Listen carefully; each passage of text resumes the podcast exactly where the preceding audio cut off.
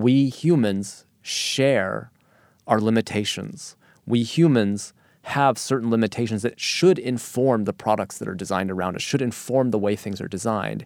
And if you can't understand how humans work, then other humans will make the same mistakes. This is Design Matters with Debbie Millman. On this episode, Debbie talks with two designers about the history of user-friendly design and the importance of designing for feedback. That lesson about feedback is one that you can apply to so many different swaths of our lives and so many different things, like they just need feedback that doesn't exist. I think you have people who don't know what they're going to do with the feedback when they get it, and that's scary too. Here's Debbie, first with a word from our sponsor. Sometimes the best thing about being on the road for business travel is not being on the road at all. Sometimes hiding away and unwinding in your hotel room is what you need to really get away. That's why I love to stay at A C Hotels by Marriott. The A C guest room provides me with everything I need and nothing I don't. It has all the purposeful design details that matter most. There are plentiful outlets in convenient locations, a spacious bench for luggage storage, and an open closet for easy access. The A C guest rooms are beautiful, they're uncluttered, and they're truly comfortable, letting you live life by design, not by default. A C Hotels, member of Marriott Bonvoy, the perfectly precise hotel. Visit A C Hotels at a c dash hotels dot com to learn more. For a product designer, it's hard to imagine a more perfect name than Robert Fabricant. Fabricant means maker, and Robert has had a long career making everything from medical devices to apps. And now he has collaborated with Cliff Kuang on making a book. It's called User-Friendly: How the Hidden Rules of Design Are Changing the Way We Live, Work, and Play. Cliff Kuang has an unusual resume. He's a user experience designer and a journalist. He has worked as the design editor at Wired magazine and as director of product innovation at Fast Company. He's covered design for over a decade and was the founding editor of Fast Company's design site, Co.Design. This book is their first collaboration. Gentlemen, welcome to Design Matters. Thank you for having us. Thank you so much. Robert, can you tell us why you're in possession of a nineteen seventies mechanical King Kong that shoots knife blades out of its nipples? So I'm pretty fascinated by the way things are put together. And uh, when I was a kid growing up in the city, I was pretty excited when a little comic book store opened up on eighty-sixth and Columbus. And I used to hang out there with my friends and kind of go through the cheap bins to try and find cool shit to read. One day, they started carrying these crazy figurines from Japan, and I'd never seen them before. And one of me and one of my friends just got obsessed with them. And so I had a couple of these hanging around my house. And in sort of a sad turn of events, that friend of mine passed away quite young, and I, his mother gave me just one piece from his collection. And it kind of got me interested again in exploring them. And I started doing more research and finding all the history behind these uh, crazy figurines. And the, the cool thing as a product designer is that the movies, and we think about these kind of accessories as ways, small ways to promote media. But when these things were created, it was the other way around. They created the movies and a lot of the media around these things to sell the toys. So the toys and the quality of them were just beyond good. I mean, the pieces and the way they fit together and the weight and the die-cast material and the range of colors and textures and mechanical elements that they started to work in these things were crazy. And Mecha Gorilla, they didn't have the license to the King Kong name, so Mecha Gorilla ah, okay. is one of the signature products. But yes, it does shoot blades from its nipples. It has this kind of riveted, almost Game of Thrones style kind of pleats to the metalwork. Yeah, it's just incredibly fantastic and sophisticated piece of product design for a toy. So it's, it's now, a prized possession. Of, how many of these die-cast Japanese robots do you actually have? Now you're getting me into trouble. My wife keeps looking at this shelf and convincing yourself that I'm buying more and more. The truth is I went on a bit of a spending spree on eBay once I got back into it. And I have maybe about twenty-five or thirty of them. I've completed, there were basically two or three series that I've completed. So I'm trying to kind of go a little more cold turkey now. Oh, okay. Meanwhile, Cliff, I found a record of a Cliff Kuang from oh, no. San Antonio who was involved in a comic book contest in nineteen ninety-three to, quote, help create a crime-busting comic book that would deliver a strong message to San Antonio young people promoting self-esteem and the power of good choices. So first off, was that you? Oh, my and goodness. And what was this comic book? Are you like a private investigator? How did you find that? I, you know, I got skills. I will be honest. I don't totally remember this. I do remember entering a comic book drawing contest when I was like a, probably in high school. That would have been right around that time. And I don't remember what the context was, but I think I probably created some sort of character and submitted it. Um, long story short being that like role-playing games and comic books and all that kind of stuff was really my entrance into the world of visual culture. I mean, it was the idea of like a world that could be immersive and highly detailed and highly rendered with stakes and all those kinds of things. Like that was really what got me into the space of imagination and visual creativity. I think that just these two little tidbits will allow my listeners to understand why this collaboration for your book is so brilliant. Neither of you went straight into design as a career. Uh, Robert, after studying fine art and anthropology at Yale, you became associate director at the Fund for Modern Courts, where you did community organizing and policy work. And Cliff, you graduated from Columbia with a degree in philosophy and studio art, and then went to work at Bain and Company, a global management consulting firm, a real blue-chip company. Did any of those early jobs prepare you for your future design careers? I will say the Bain, the experience at Bain certainly did in an unusual way, and I should explain that uh, that weird detour I took in the following way. I still didn't know what design was when I graduated from college. Didn't know what it was. Didn't know what it was about. And the college that I went to that you mentioned, like they don't really help you with that. Well, it's not like the benefit of S V A where you get this world of like here's all the world of design and here's all the things that it does. You either had architecture or you had art. And I was clearly, I had in, entered in as an architecture major, went over to studio art because I realized the frustrations of architecture and how limited in many ways that discipline was. And I went to go work at Bain because I intended to save money to go get an M F A. How, why Bain? I mean, how did that happen? So the, my rationale at the time was they don't care what I majored in. How did they hire you? Rare. Why were they interested in you? You know, I, I guess I had enough ability to tap dance around how you might solve a problem. But yeah, I, I entered in thinking like I would save money for an M F A. And I came back to New York at some point. I was keeping a studio. I was like building my portfolio. And at some point I just realized like the issue I had with art was that you could only reflect issues. You couldn't necessarily propose solutions to them. And that, to me, eventually, long story, but I eventually found my way to design. And that's really what appealed to me, to propose the forward solution. And with art, that was always a struggle for me. So you went from possibly wanting to be an artist to then also being both a designer and a design journalist. Yeah. I fell into design journalism almost by accident. Um, again, I was just like trying to find a way to make money and save money. And I went to go work at The Economist because, you know, I worked at Bain. And then through happenstance, because of a woman that I went to college with who was leaving a job at I D Magazine, she was like, oh, I'm leaving my job. You know, you should go work it here. And I was like so excited about the idea of getting back into visual culture. And I took that job and that really opened my opened my eyes. I was like, oh, wow, people do this for a living. That entrance into journalism was actually my beginning of the beginning of my my education about what design was and what the stakes were.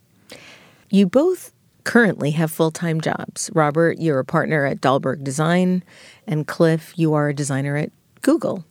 Why and how did you decide to do this book together? I felt like we just started, a, happened to start a conversation at a moment where some ideas that I guess if I at least in my own career, I won't speak for Cliff, go back to early nineties when I was tinkering with them and seemed to be part of a very esoteric community. We're starting to become writ large in the world around us. And um, to me, it was just like this sense of an absence of like, how did we get here? And how do you tell that story? It was just, to me, so so immediate and obvious. And I feel like we had the same little pea under our mattress or grain of sand in our shells. It's just like, this has to be told, and it has to be told well. And um, I didn't really, I had never been involved in a book project, so I had no idea what was involved in doing that. Um, but maybe, you know, for me, it was just like this nagging feeling that this story has to get told. Cliff, you've said that Robert approached you with some very specific questions in regard to the contents of this book. Can you share any of those with us? I think, you know, Robert, at the time, if I recall right, he made the point like that, look, you know, something like user experience is determinative in so much of our lives. And there is so little of an account of what it means and how that happened. And immediately, I thought, that's exactly right. There is no story of how this happened. How did it happen that user experience came to dominate so much of our waking lives? And I think eventually Robert suggested the title User-Friendly, and that, to me, immediately made it click. I got it immediately. I thought, what if you could write a biography almost of that idea? Uh, sort of a history and a, a narrative that gave people a sense like here was something that didn't have to be. You know, we tend to think that, you know, user-friendliness and simplicity and all this kinds of stuff, it's like just the way the world should be. And I just had a hunch like that the world might have turned out differently, right? And the process of writing and reporting the book was a little bit like, you saw this X on a map. I went to the X, and then I looked around, and I couldn't find the X, and I just realized the entire mountain I was standing on was the X. It was just everywhere. All these things connected in all these kinds of surprising ways and all these different stories that seem disparate, that you may have heard little pieces and snatches of and, and little snippets of in the profession. They all had this very bright connective tissue in them that I had never seen put to the written page before. You do create a remarkable map of the history of user experience and our relationship with technology. But speaking of that X, I don't know if you realize this. Maybe it was intentional. I can't imagine that it wasn't. But the actual term U X never appears in the book. Yeah, I mean, that was a conscious decision not to make it about the jargon and not to make it about, like, you know, because as soon as you start getting into terms, you start getting into arguments about, like, definitions and things like that. And to me, so much of that stuff is just beside the point. Um, I will grant that uh, some of the criticism that I heard is exactly this sort of thing. Like, this is not called ergonomics, for example. Like, they don't use the word human factors enough in this book. And to me, that's not the point. It's trivial. It's the fact that there's underlying ideas, no matter what word you want to put on top of them, the ideas will not change. Uh, but it's always has this underlying current of human need, human desire, and human life that is really what powers that entire story. You start the book by touching on Apple, who you state is the company that made user-friendly into an idea that we live with every day. And Cliff, you also state that despite being some of the most advanced computers ever made, their computers can still be operated by toddlers, which I've witnessed. Um, that somehow feels scary. Should, should a toddler be so intuitively drawn to these supercomputers? I will say it's a double-edged sword, and that sounds like a hedge, but the fact that it's so easy to use that a child can use it is indi- an indicator that something has gone right with making technology relatable and understandable to people. But the fact that so much complexity can be hidden in such seemingly trivial and simple things means that there's a lot more to investigate and a lot more to question.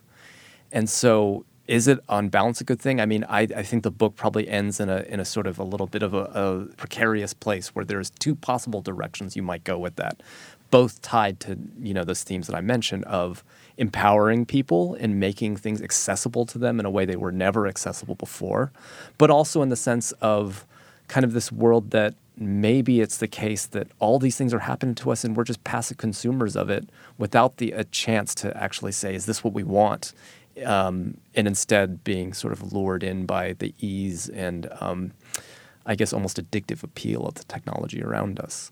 So I, I think the jury's out. And part of the rationale for the book, uh, and I think Robert would agree with this, is that, you know, we're hoping to maybe just a little bit tilt it towards the good side uh, by having that sort of sense of um, responsibility and investigation, frankly, in the in the in the hands of more people, uh, not just designers.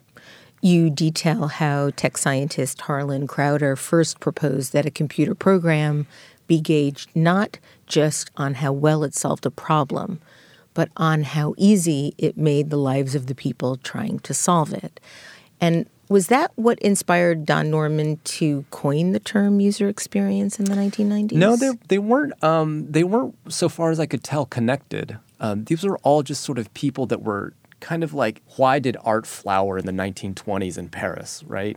It's just there was something in the air. There was something in the sort of cultural moment that made the idea of, for example, a user-friendly piece of software very important to this man, Harlan Crowder, in the seventies when he was articulating it, and made it later important and relevant in all these different circumstances. I mean, it's one of these situations where, you know, I don't think anybody, any individual actor knew what was going to come after, only that it was important to them, and it turned out it was important to other people as well. Cliff, you include your own definition of user-friendly in the book, and I'm wondering if you can Sure. read it for us. User-friendliness is simply the fit between the objects around us and the ways we behave. So while we might think that the user-friendly world is one of making user-friendly things, the bigger truth is that design doesn't rely on artifacts. As my collaborator Robert Fabricant likes to say, it relies on our patterns of behavior. All the nuances of designing new products can be reduced to one of two basic strategies, either finding what causes us pain and trying to eliminate it, or reinforcing what we already do with a new object that makes it so easy it becomes second nature. The truest material of making new things isn't aluminum or carbon fiber, it's behavior.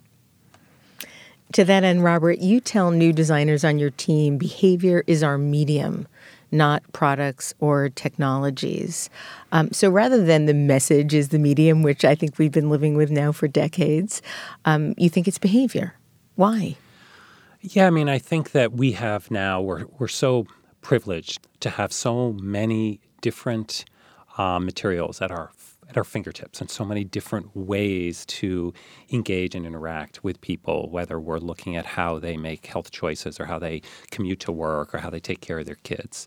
There's so many different elements of that experience that are now manipulatable and, and available to th- rethink from a design perspective, to adapt, to change, to evolve. And so, you know, for me, I found that when I worked with designers, when they came in, they were in many ways nervous and scared and anxious about the quality of what they were producing, and uh, very focused on looking not so much into the lives of the people they were kind of designing for, but looking across at the screens next to them, to, at the lives of the designers that they admired that were sitting in their studio.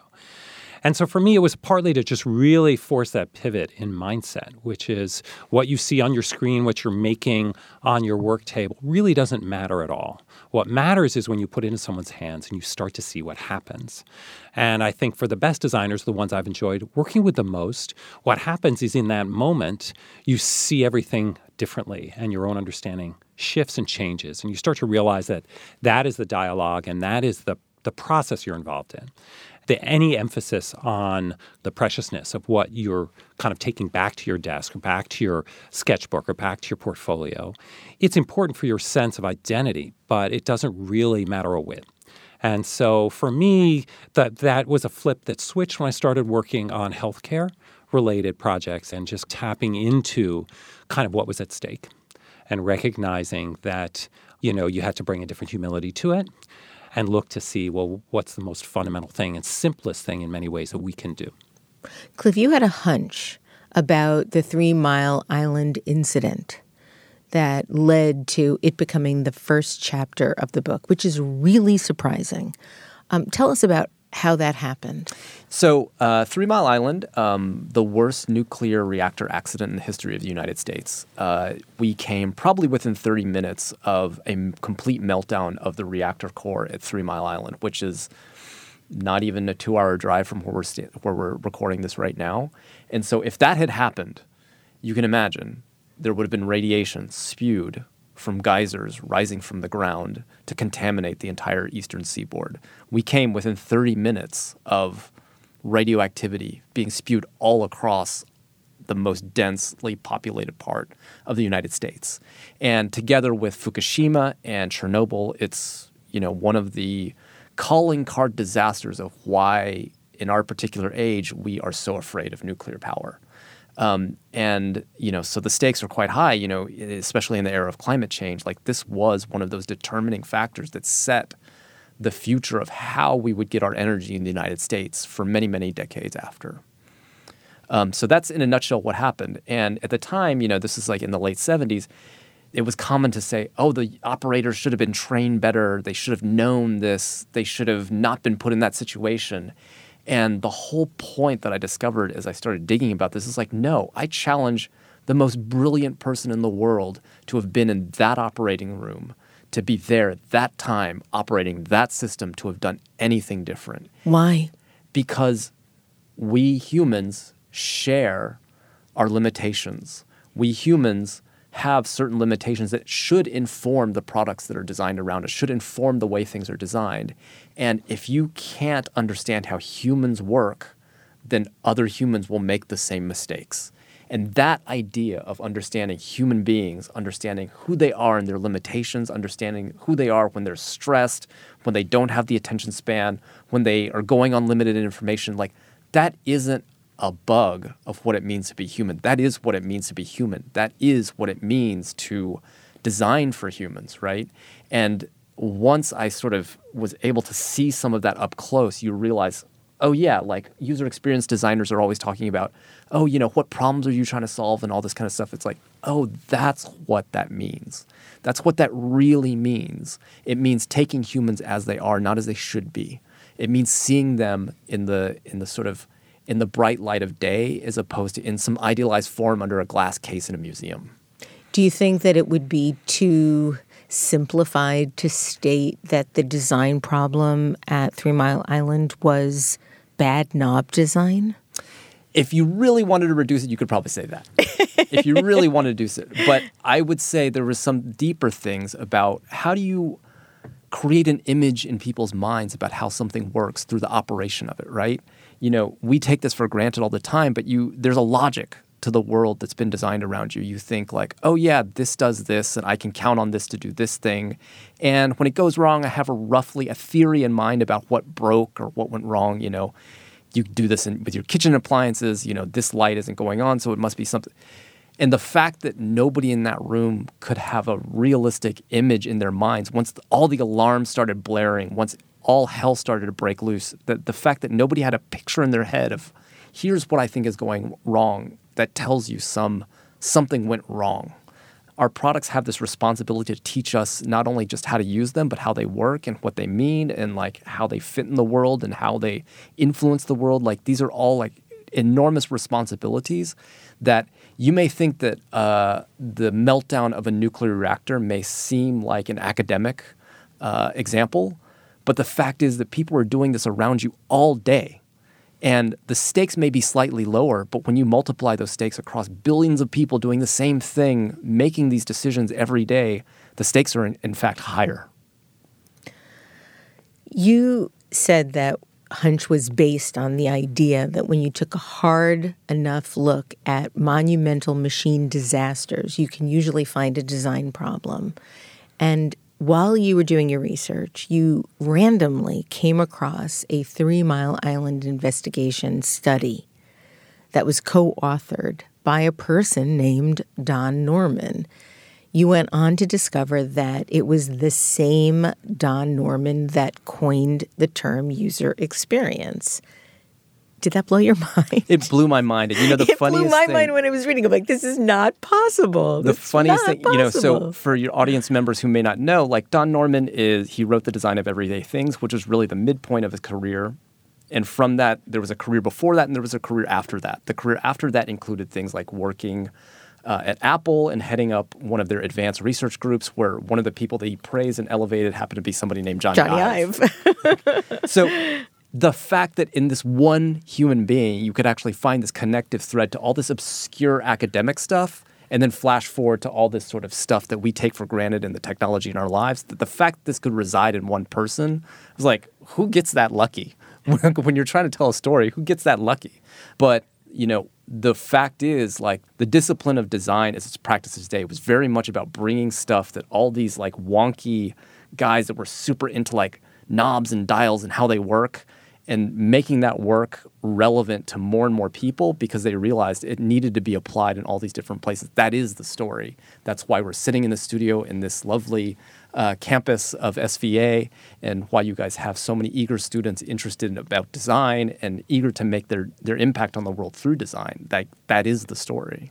In your subsequent interviews with Don Norman, he stated that he realized that there wasn't any understanding of technology combined with psychology. And while people were building technology for people, the technologists didn't understand people. And you've called the Three Mile Island the biggest design failure in American history, but also the most instructive. Why is that? Well, I mean, I think that, you know, what Don said in that particular context is right on, which is that you had these different people that didn't realize who they were creating for, right? As a technologist, it's quite easy to say, I can do this. Now, it's easy not to ask the question, why should I do this? For whom should I do this? And why does this matter? And I think that, you know, you, you answer, like, why is that important? Well, if we lose sight of that, you get ridiculousness repeated that ends up costing people lives and livelihood, right? You know, the Boeing example. You know, there's a great example of the end user being so disconnected from the technologist that could say, like, I could, I can do this. Shouldn't I do this? Isn't this cool? This is perpetually the place that we're in as, as, as, as people. Can you tell us about pilot error in World War Two and how a massive paradigm shift took place, which you've likened to, quote, the Copernican shift that actually put human beings and humanism at the center of the world? Yeah, so imagine in World War Two, there's all these amazing airplanes. This era saw an explosion of technology that we haven't seen since, um, probably on par with the Silicon Revolution in the nineties, right? Or the one that we're undergoing right now. And you had all these planes that the engineers were saying, oh, you know, this should be X Y Z accurate. This could be improve our range in this following ways. And none of those numbers ended up making it to reality. None of this stuff performed as well as anybody claimed it, it would. And the reason was that pilots were crashing these planes all the time. There were all these kinds of, like, horrible accidents that were happening because these machines were so confusing to use. And so at the time, you know, keep in mind, this is an era of I Q tests, the idea that you could find the exact right person to do the exact right job. And this was like the cutting edge of psychological science at the time, which is like, I've got the perfect person that should be flying this plane. And what people realized was like, no, that's not working. Finding the quote unquote perfect person isn't working because nobody's perfect. And the Copernican revolution that you, you, you mentioned, the, that you quote from, is this idea that, hey, we shouldn't presume that human beings are perfectible. We should presume that human beings are limited. They are a sum of limitations, and that shift in mindset from, like, thinking about the thing to thinking about the person gets us to this point now where if you take a design class, people are always talking about the user, the user, the user, the user, right? That gets you to this point where now we're not looking out at the things we can make. We're looking at who we're making them for. It's a it's a, it's a shift in perspective that I think is unappreciated for how beautiful in many ways it is. You poignantly discuss the notion of feedback in the book and state there may be no greater design challenge for the twenty-first century than creating better, tighter feedback loops in places where they don't exist, be they in the environment, healthcare, or government. And you detail how feedback is what allows information to become action, not just at the level of data, of neurons and nerves. And you go on to state that while the natural world is filled with feedback. In the man-made world, that feedback has to be designed. Can you talk about how a feedback loop is designed? So a, a feedback loop is pretty simple to define, right? It's it's uh, at the dumbest level, it's the notion of, like, when you were, let's say, going to push the button that engages your toaster, what does the toaster do to tell you that the toaster turned on? What does the do- toaster do to say, I'm done toasting? So that idea of designing feedback is everywhere. And so much of what we do as designer is create that feedback that tells the user, like, hey, this was done and you can be sure that this is going to happen. So you trust it. Yeah. So you trust it. And if you take a look back, so many of the products around us are defined by feedback, right? Facebook's entire business model was built on creating a new type of feedback that did not exist, which was like social feedback around what is millions of people think about something. It just didn't We're exist. We're going to talk about that at length. It didn't exist before, right? And so the point that I'm making is that so much of when we think of, like, futuristic stuff, we're actually talking about feedback that didn't exist before. Like, you know, this may seem a little far afield, but like uh, artificial intelligence. Really, at the end of the day, all it is is about letting algorithms take feedback. It's literally the ability for an algorithm to say, that worked, that didn't work, I'm going to change myself accordingly, use that feedback, and tweak myself in order to make this work a little bit better. That's all. And the point that I'm making with feedback is that so many of the things that we um, see as broken in the world are basically instances where the feedback isn't there. Like, for example, Climate you vote change. on an election. Oh, okay. Nothing changes. No feedback. What did you do? What happened? You follow the advice of your doctor. You eat one hamburger. Nothing seems to change. No feedback. You didn't get the sense that, like, this really mattered. Climate change, great example. We drive to work, go about our day, do all these things, and you think, oh, yeah, I know something's going wrong, but you got no feedback about what, what that did to the earth. You know, I give this example, like, sometimes when feedback exists, like, we act on it, right? So imagine just... a thought exercise. Imagine if all the carbon in the world was slowly turning the sky from blue to green. What would the world be like if that simple piece of feedback saying, you did this and this changed, and now you have to react to it? If that simple piece of feedback existed, the dialogue around climate change would be totally different. But the fact is it's invisible, that is there's no feedback. But it doesn't have to be. Right. So these are consciously not designed. Right. And that's my point, which is that we need to design feedback that makes us understand what the stakes are in so many different cases where the costs are invisible, the effects are un- unaccounted for, and the impacts are just completely unclear, right? That's also why a lot of people are non-compliant with medication, because right. there isn't any immediate feedback. There's no immediate sense that, like, hey, I did this thing, it, it seemed to go okay, so I'm just going to continue to forget about it sometimes. Like, yeah, there is no, there's no consequences, right? People say this all the time about the criminal justice reform system. People say that uh, if you look at the biggest factor in crime deterrence is not severity of the sentence, but it's how quickly the sentence was dealt out. In other words, how quickly do your courts work to produce feedback into the system that tells people, like, there will be consequences for this if you do this thing? Malcolm Gladwell actually writes about that at length in his most recent book. Gotcha. Of course he did. He's always getting there first. So, you know, we take it for granted in our society, sticking with criminal justice for a minute, that um, we have an open court system. Anyone can sit in on a trial, unless it's a very high-profile trial. And we're assuming that's going to provide feedback. As a society, we're going to see what's happening there. And if we're not happy with what's happening there, there will be some way to inform policymakers, to shift the norms, to make sure that trials and the way the justice system funda- operates in the most fundamental and individual way is aligned with our cultural values and our norms. And so the organization I worked with when I got out of college organizes people to do just that because no one does it. The feedback is missing.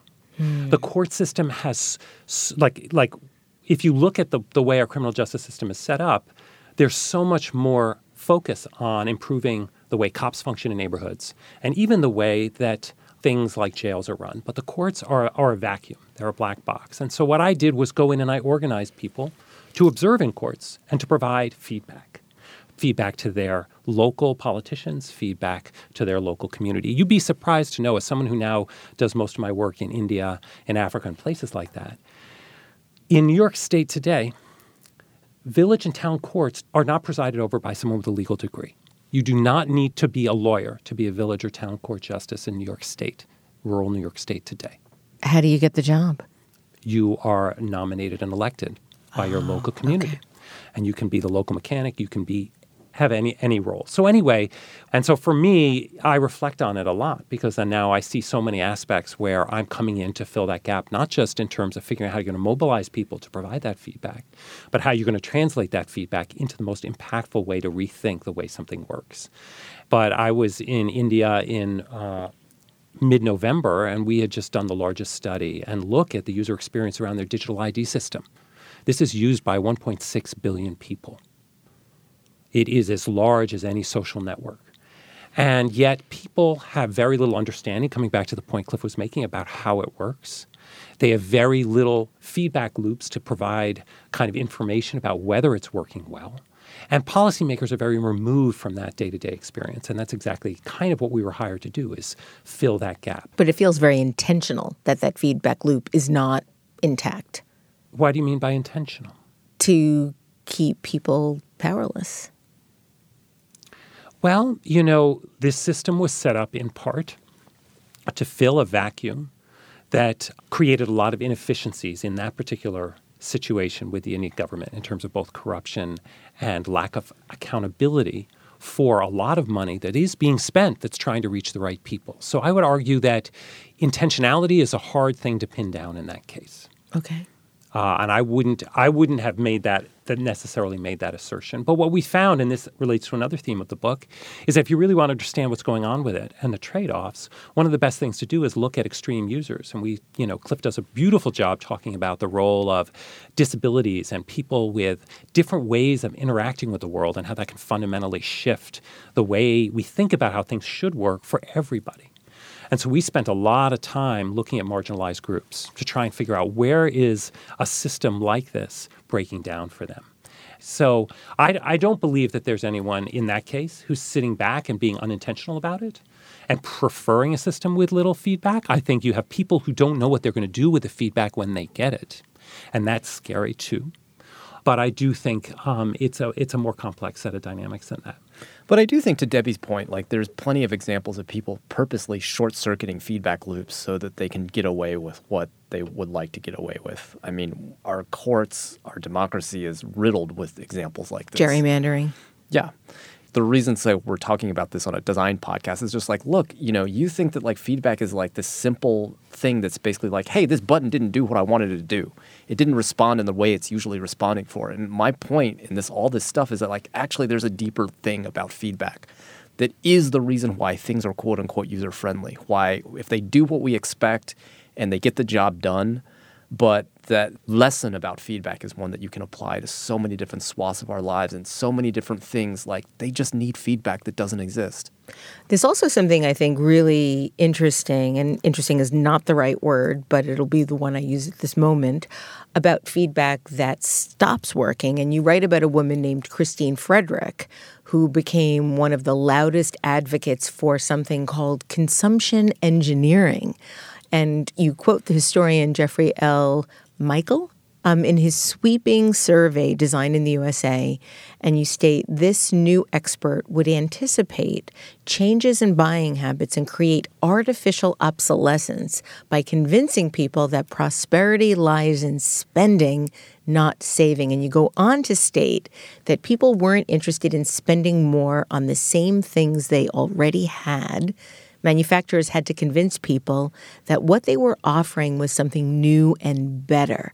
And this was the milieu that Henry Dreyfuss, who you write substantially about, uh, stepped into, a new era infused with the idea that sparking the urge to buy might well save the country from ruin, that the only way to make people buy was to make things better than they'd ever been. Now, I spend a lot of time thinking about planned or forced obsolescence and I, or artificial obsolescence. Um, the fashion industry is certainly the, the number one purveyor of, of artificial obsolescence in the way that they offer new fashion trends every season. Um, but there's certainly quite a lot of artificial or planned or forced obsolescence in technology. And I'm concerned that artificial obsolescence is not as educated about as it should be. And you, you talk about that quite a bit in the book. What can we do about educating people on why and how forced or artificial or planned obsolescence is happening? Educating people about, like, oh, yeah, this stuff isn't the way of least resistance. Like, this isn't better because it's more convenient. I think that dialogue is changing. I think people are recognizing, like, oh, yeah, just because something is easy doesn't mean that it's right. And a great example is the iPhone. Yes. A great example, right? Every year it's thinner, it's faster, it's more beautiful, blah, blah, blah, blah, blah. Why does it have to be thinner? Does that really even matter? When's the last time somebody said, like, oh, my iPhone doesn't fit in my pocket? We've reached this point in which we're still consuming this narrative that every year things are going to get better and that that somehow is um, the way to happiness. Well, we metabolize right? our purchases. You know, Dan right. Pink talks about that quite a lot.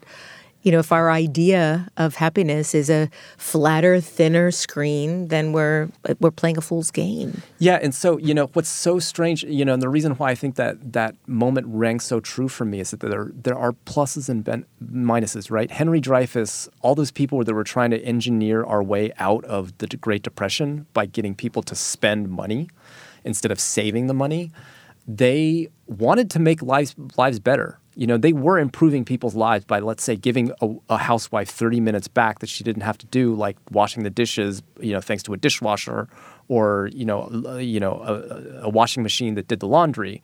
They were, in some sense, improving people's lives. But, you know, you go far enough and you're not improving anybody's life. You're just making something different that scratches that, that gives us that itch to buy something. Incremental income from the corporation's perspective. And, you know, what's wild to me is that, like, companies have not made a principled stance against some of this stuff because their interests ultimately still lie in selling us more stuff. Right? And then they'll say that their obligation is to the shareholder and they're right. making money for the shareholder. I mean, what's crazy is that, like, look, Apple could absolutely make a slightly thicker iPhone that allowed it, the screen, not to crack all the time. That's an engineering, that's a physical industrial engineering problem. There's no reason why we would have to put a case to protect this thing that cost one thousand dollars from breaking at the slightest slip of your hand. But they don't do it because every year the marketing message has to be, it's thinner. That's just Or like, that if it's broken, you might as well get a new one. Right. Well, the thing, the thing that is astonishing to me about Apple specifically is not the hardware story, it's the software story. In so what way? I think I wrote an article for Fast Company, it might have been for Cliff, eight or ten years ago, kind of proclaiming that why isn't this the last iPhone I'll ever have to buy? And it wasn't so much that they're getting thinner and thinner and thinner. It was that, you know, this thing has such a powerful software engine. It should continue to evolve without need, never, ever needing to shed its hardware.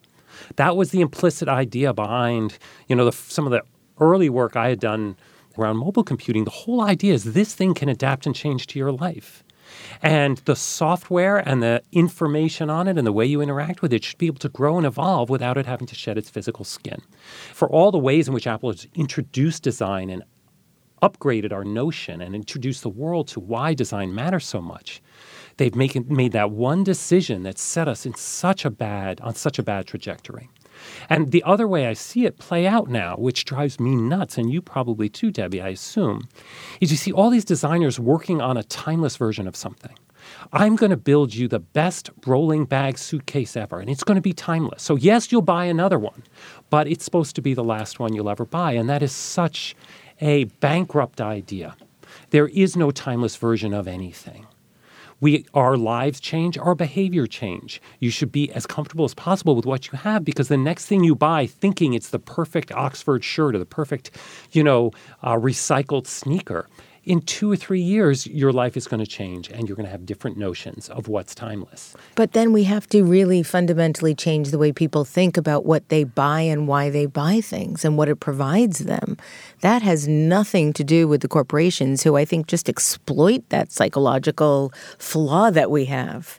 Yeah, I mean, I think that this is a really interesting thing. Is like, I don't know what the culture is going to be like in one hundred years. Maybe this we'll look back at this and this will be a temporary moment because if you look at the grand scheme of history, the long arc, we're in a specific set of assumptions that don't have to be that way. Right. We could live in a different world and the world, in fact, will change, right? We may in one hundred years think like, why did people, why were people so interested in buying the same thing over and over again every year? But getting us there is going to be about knowing that that is what is happening as opposed to just passively assuming this is the way the world works and this is the way it always has well, to work. Well, and I think it's a matter of the, the psychology of humans. I'd like to read what I considered was the most startling and frightening part of the book for you in terms of this specific conversation. You state, when things turn out just as we expect, the reward centers in our brains stay dormant. After all, the circuitry didn't evolve to reward us for finding out what we already know. On the other hand, when things don't turn out like we expect, our brains catch fire. Alert to the chance of gleaning a new pattern, our reward centers buzz. It's the same dopamine circuitry triggered by heroin and cocaine. So-called variable rewards pop up most obviously in casinos and in the design of slot machines, on which Americans spend more money than movies, baseball, and theme parks combined. And this very same design of the slot machine is involved in the design of social apps like Facebook, like Twitter, and Instagram. And I would love for you to talk a little bit about that. Hmm. I, I mean, love that little, mm, very sinister, very foreboding. So I should say, I, I this is a, an observation that's been made by many, and it's an observation that you, you know, it's tempting to to say that one company or one, you know, this company or that company. It's all of them. No, it's all of them. I mean, and the same reward centers are what we're talking it's about not only in terms just all of, of them, it's, of feedback it's, and it's technology all, and like, Apple. If you think about, like, literally, why do you check the news all the time? Because you don't know what's going to happen. Like, literally, our world is built on so many of these senses. Like, I don't know what's going to happen, so let me just see. It's that sense of, like, I don't know what I'm going to get, so I'm going to go pull that slot lever. And the whole point of this is that, like, look, designers sort of, like, fumbled their way into realizing, like, that's how you get people to really engage with digital products, is that you give these variable rewards. You give notifications that change all the time. Like, a notification is different. You don't know what you're going to get, so therefore you open it to see. Right? For example, you don't know what the, the update is going to be from your, this social network, so you go and check, and you check, and you check, and you check, and you check, and you check. What are we hoping for? So the funny thing is, is our circuitry is just like, you know, the, the reward, rewards are so few. They don't even have to be that high. They can be meaningless. Just but an the, email? Yeah. Just get a brand new email. Or just like, you know, oh, that was funny, right? And so that one like little like piece of engagement, it, it's the same deal with um, gambling addicts. You know, what are they after? They do they realize they're losing money long term? Uh, they don't care because they remember winning that one time. And that one time is enough to keep them pulling that lever because of the way our, our brain is wired. Um, because of the way those dopamine receptors work, right? You know, I write about the the creator of the Facebook button that essentially like weaned himself off of all of this stuff. He turns notifications off and does all this kind of stuff. So people are doing this with that recognition that, oh yeah, like this is addicting in a way that I can't control, and the benefits just, they're not there for me, right? You state that Facebook's creation of the like button is the single most ubiquitous interface of the twenty-first century. Why do you believe that? Hard to argue with, right? I mean, who are, who in the world and what country and what province or village or state or city has not pushed a like button? Um, you can't say the same of almost anything that exists, any man-made object that exists out there. And again, you know, that one thing was just about creating feedback loops that didn't exist. How many people like my posts? You know, like who's engaging? Like that feedback loop didn't exist before, and it turns out we go wild for it because of the way we're wired. So it's sort of a combination of the feedback loop as well as the dopamine push that we are in yeah, search but I, for. I think the thing that I thought was very striking about that chapter is that they become ubiquitous so fast that people feel like the way, the form they took is inevitable, and the choices that were made about them are inevitable. And yet it's a joke amongst us designers, as you guys know. You know, someone at eleven o'clock at night had to render out something, and, ch- and choices had to be made. And somebody took an idea and made it concrete, and it took off. And millions of other ideas didn't, but that that one did. And to me, I think it's partly for people to understand, because I think coming back to the Donald Norman comment, the Donald Norman of Three Mile Island and the Design of Everyday Things was a Donald Norman who thought if you understood psychology, there is a right answer to design, and you can design the right mapping and the right feedback to work the right way. And he kind of really pushed hard in a good way to turn that into a, a quasi-science. And I think my point is that I think a lot of the people who now are catching up to this world that they've suddenly been dropped into assume there was a lot of science behind these choices. And yet these choices were made by individuals, and people iterated and tested their way to something that really worked beyond what they thought. But it's not because they had uh, some way of predicting and calculating what the net effect or the impact of it could be. It was it was it was an artifact of history. I happened to at one point when I was at Frog bring in an outside designer who designed the little um, teardrop points of interest icon in Google Maps. Think about the number of people who are looking at that every day. It seems like an obvious design, maybe a design that should have always been that way, but somebody still created it. And just knowing that makes you look at it differently. I, I, another analogy I'd use is when uh, MapGate ha- happened, and Apple introduced for the first time its own mapping app, when people had become quite accustomed to the idea that Google Maps came with their phone. And it wasn't so much that Apple's was worse or better. It's that people thought there was only one way a digital map could work. And that was reassuring, because they'd learned that feedback. And once you introduce a second way, you start to realize there's a third way and a fourth way and a fifth way. And a lot of people are making a lot of choices. And you, sooner or later, are going to end up participating in those choices. And that's not necessarily a bad thing on its own. And we've talked about in, in, in the case of Facebook and the like button, the sort of hamster wheel of variable rewards. But there are other ways in which that's part of the growing education of us as consumers and and and and the, the participants in these systems that I think we're really trying to get at. And I feel like that is in many ways more of the unique contribution of the book, um, is to pull back the curtain on that, as opposed to, you know, having a particular kind of critique of technology today. You pose a, a bit of a terrifying question towards the end of User-Friendly, which I think in many ways builds upon what you're saying now. You say, what if your neocortex and your limbic system disagree? We have this experience of a single self, but at the hardware level, the reality is that we're a committee. Some parts are old, some parts are new, and it's not unusual that they'll disagree. And I think, I think that's a brilliant way of looking at the state of the world.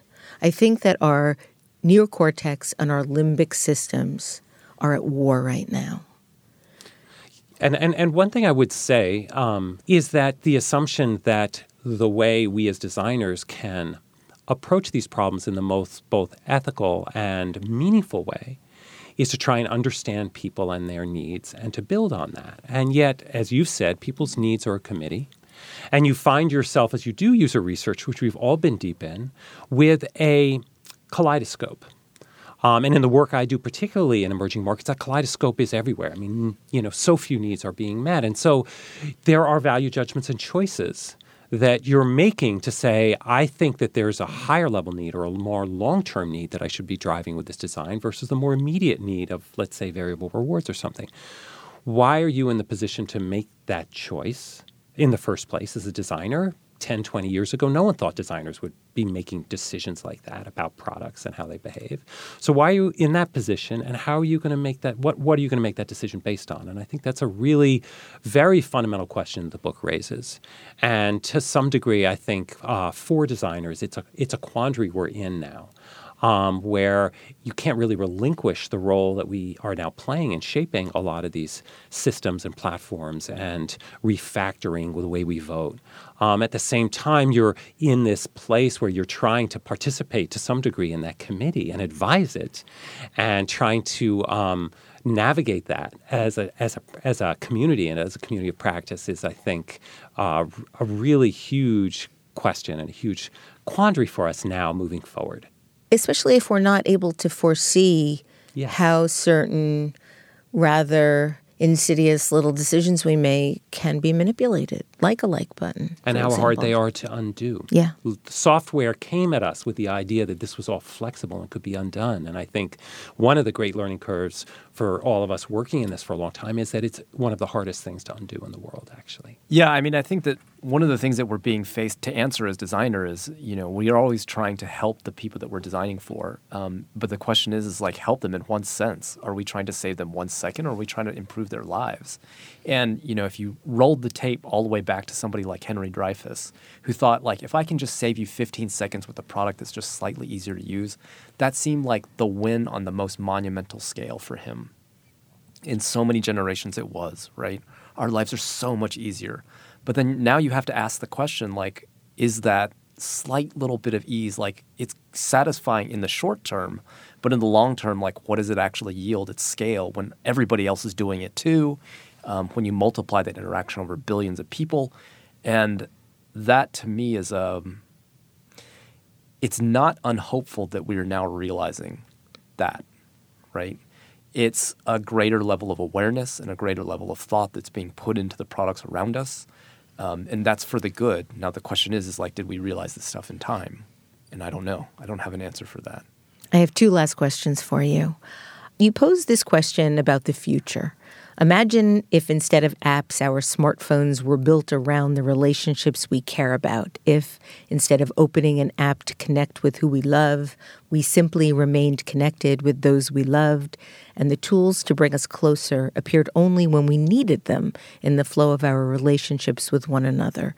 Who knows how much easier, how much more satisfying our digital lives might be if the governing metaphor for smartphones were one of human connection rather than programs.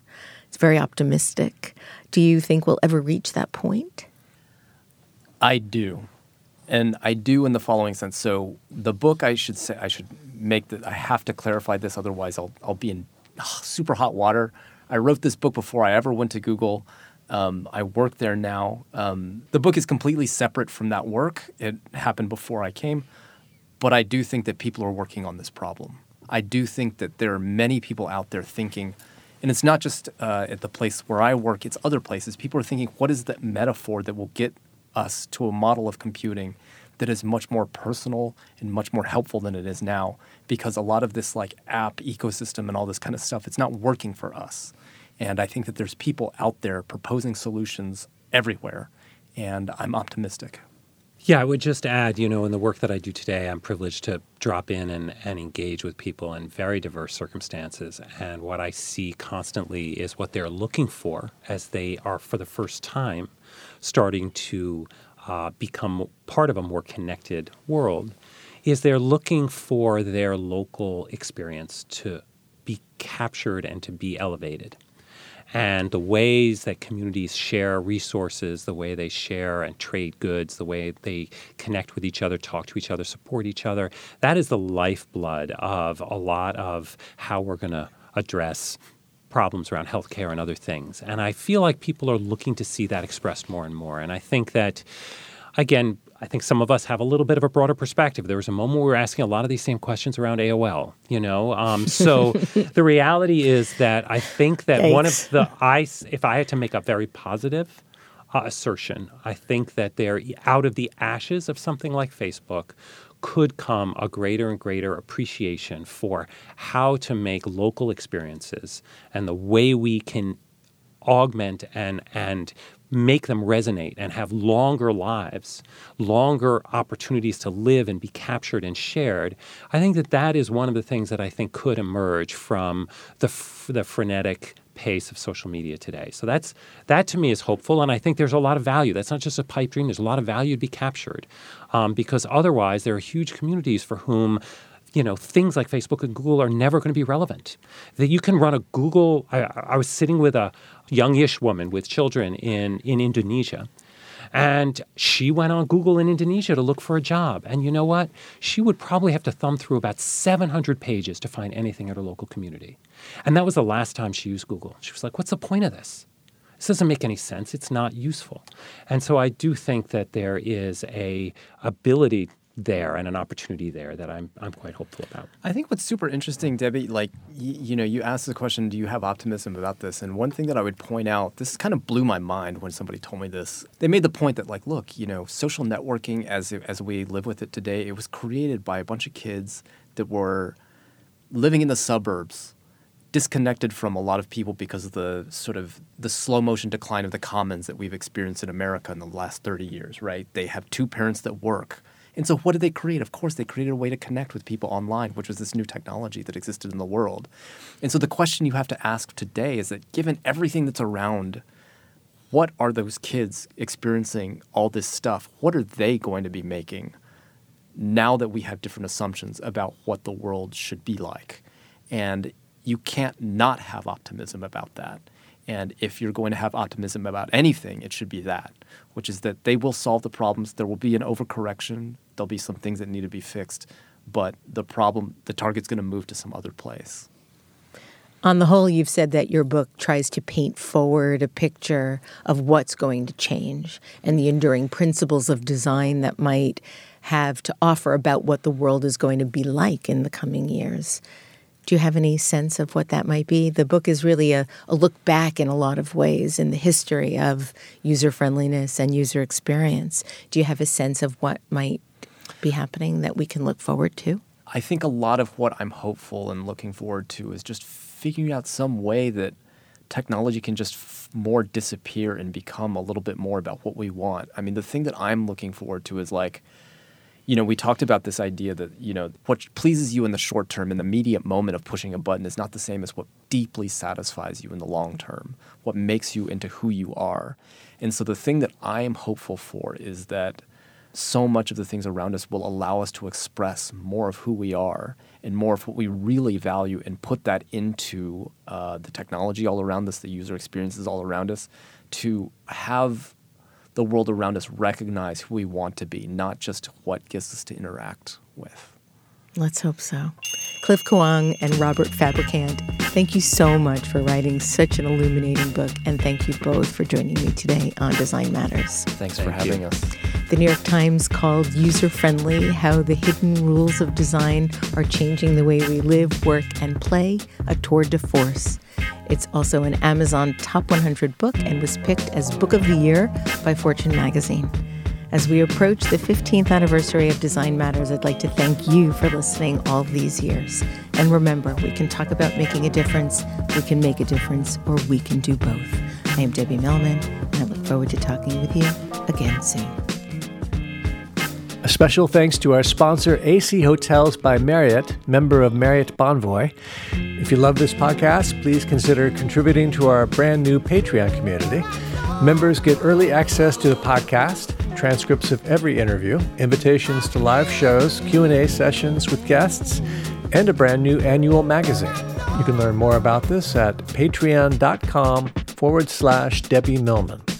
If you subscribe to this podcast through Apple Podcasts, please write a review or link to the podcast on social media. Design Matters is produced by Curtis Fox Productions. The show is recorded at the School of Visual Arts Masters in Branding program in New York City, the first and longest-running branding program in the world.